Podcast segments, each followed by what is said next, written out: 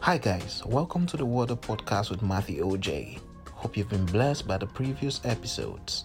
I'm excited that you've joined in today. Let's get right into it.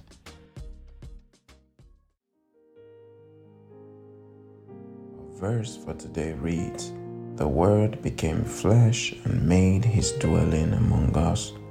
We have seen his glory, the glory of the one and only Son, who came from the Father, full of grace and truth." John chapter one and verse fourteen. This verse is the very core of Christianity and still remains the bone of contention among many others outside the Christian faith. This was not the first time God's word was bringing something to life.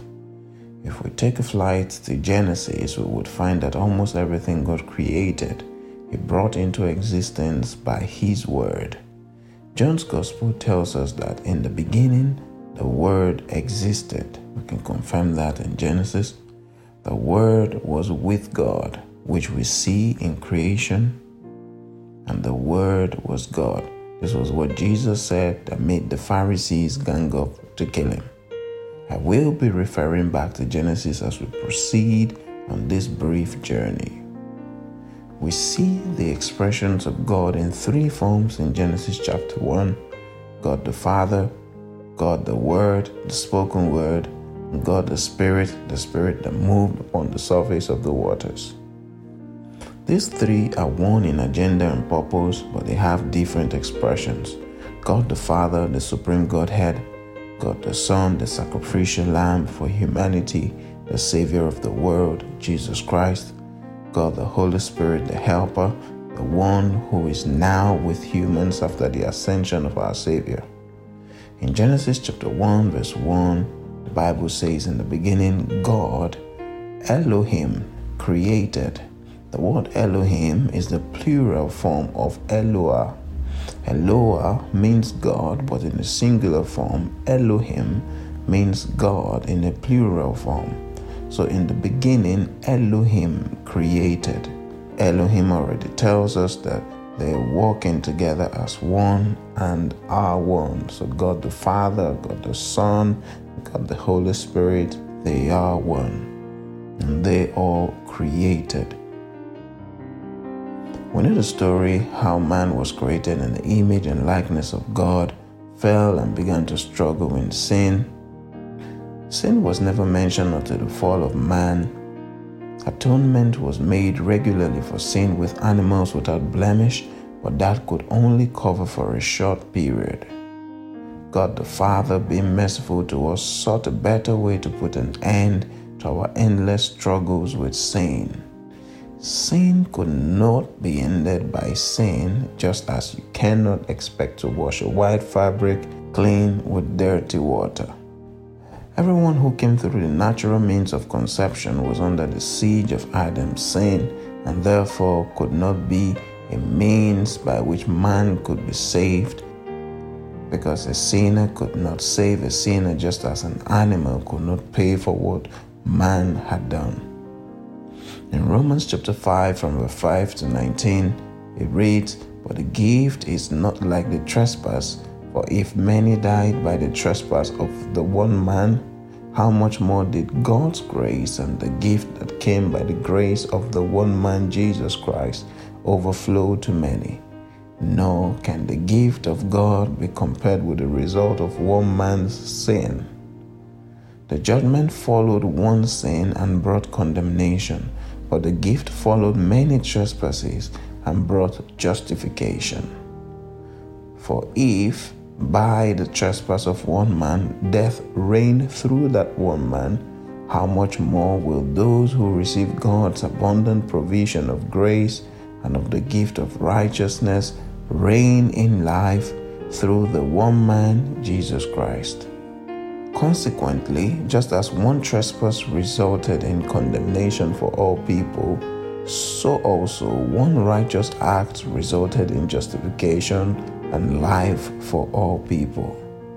Just as through the disobedience of the one man, many were made sinners, so also through the obedience of the one man, many will be made righteous.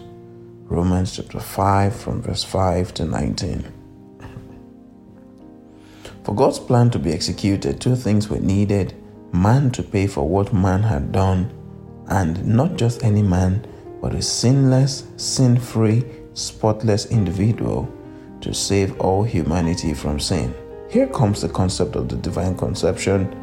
The angel said to Mary in Luke chapter one verse thirty-five, "The Holy Spirit shall come upon you, and the power of the Most High will overshadow you, and you will conceive a sinless child who will save the world from sin.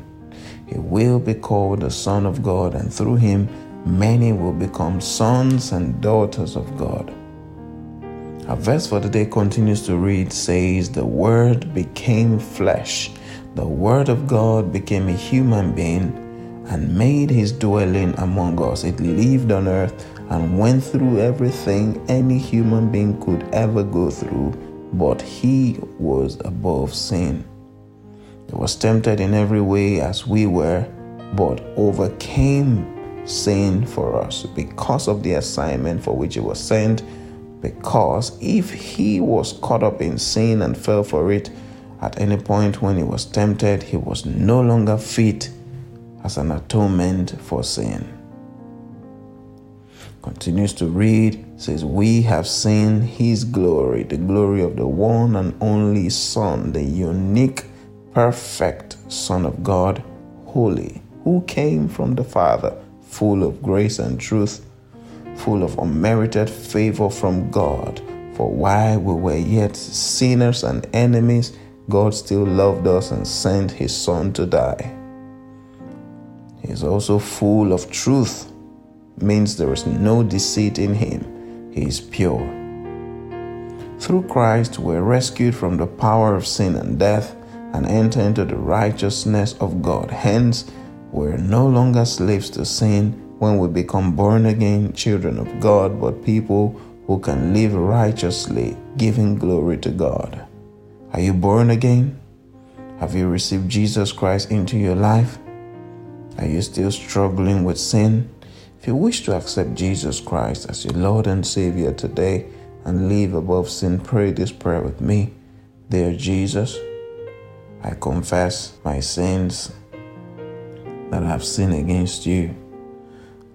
I confess that you died for me and you rose on the third day and you are alive.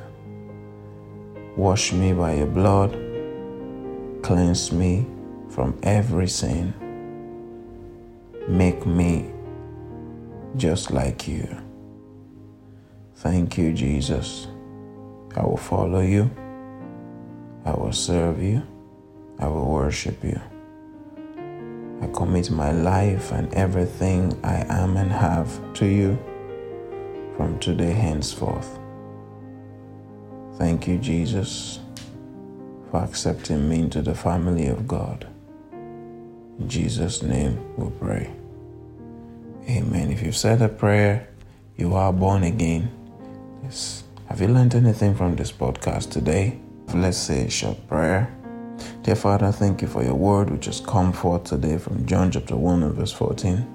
It says, "The Word became flesh and made his dwelling among us, and we have seen the glory, the glory of the one and only begotten Son, came from the Father, full of grace and truth." Let this word come alive to us.